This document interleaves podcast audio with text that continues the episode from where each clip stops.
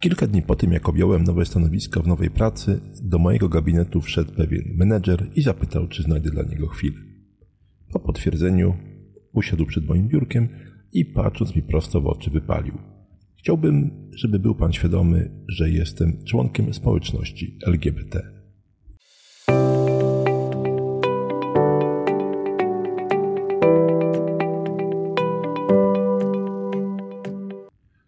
Podcast Jak być dobrym menedżerem opisuje różne ciekawe studia przypadków z zarządzania.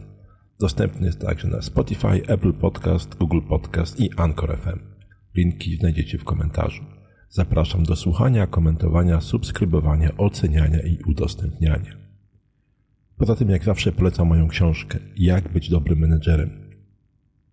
Jest tam wiele praktycznych sytuacji, zdarzeń i przypadków, których analiza może być przydatna każdemu kierownikowi. Wersję papierową i e-book można kupić na stronie hotelhotelmikecharlie.pl.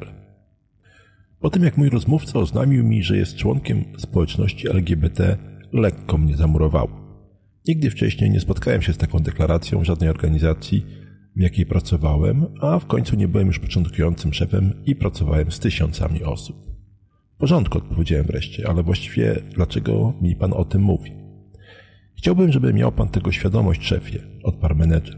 Po prostu w określonych sytuacjach mogę wykazywać inne zachowanie czy inną wrażliwość. Chciałbym, żeby ta odrębność była uszanowana, a bez pańskiej świadomości tego oczywiście byłoby to niemożliwe.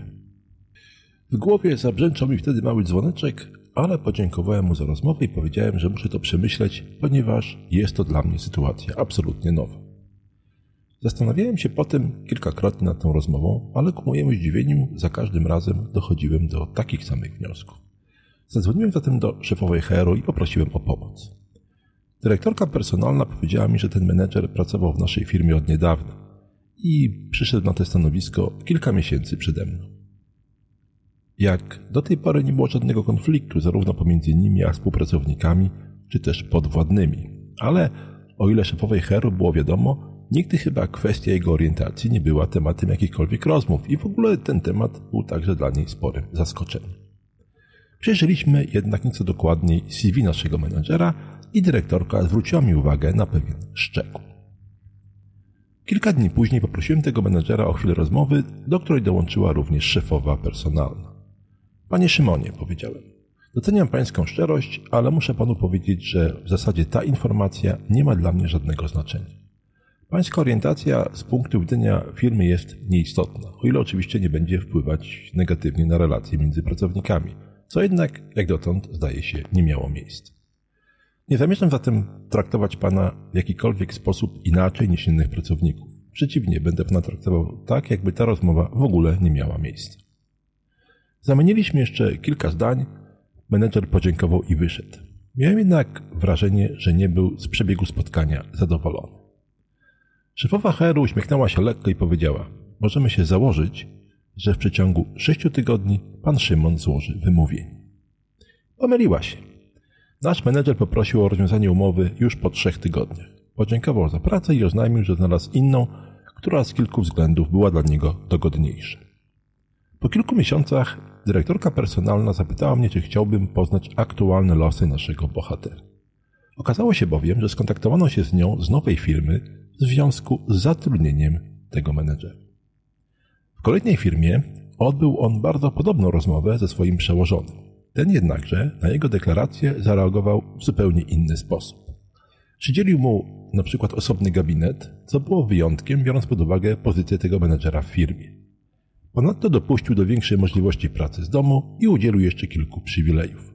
Paradoksalnie nie uchroniło go to przed skargą, jaką złożył na niego nasz menedżer. Otóż w porozumieniu z bardzo znaną kancelarią prawną oskarżył on swojego przełożonego o dyskryminację na tle orientacji seksualnej i zażądał od firmy odszkodowania pieniężnego.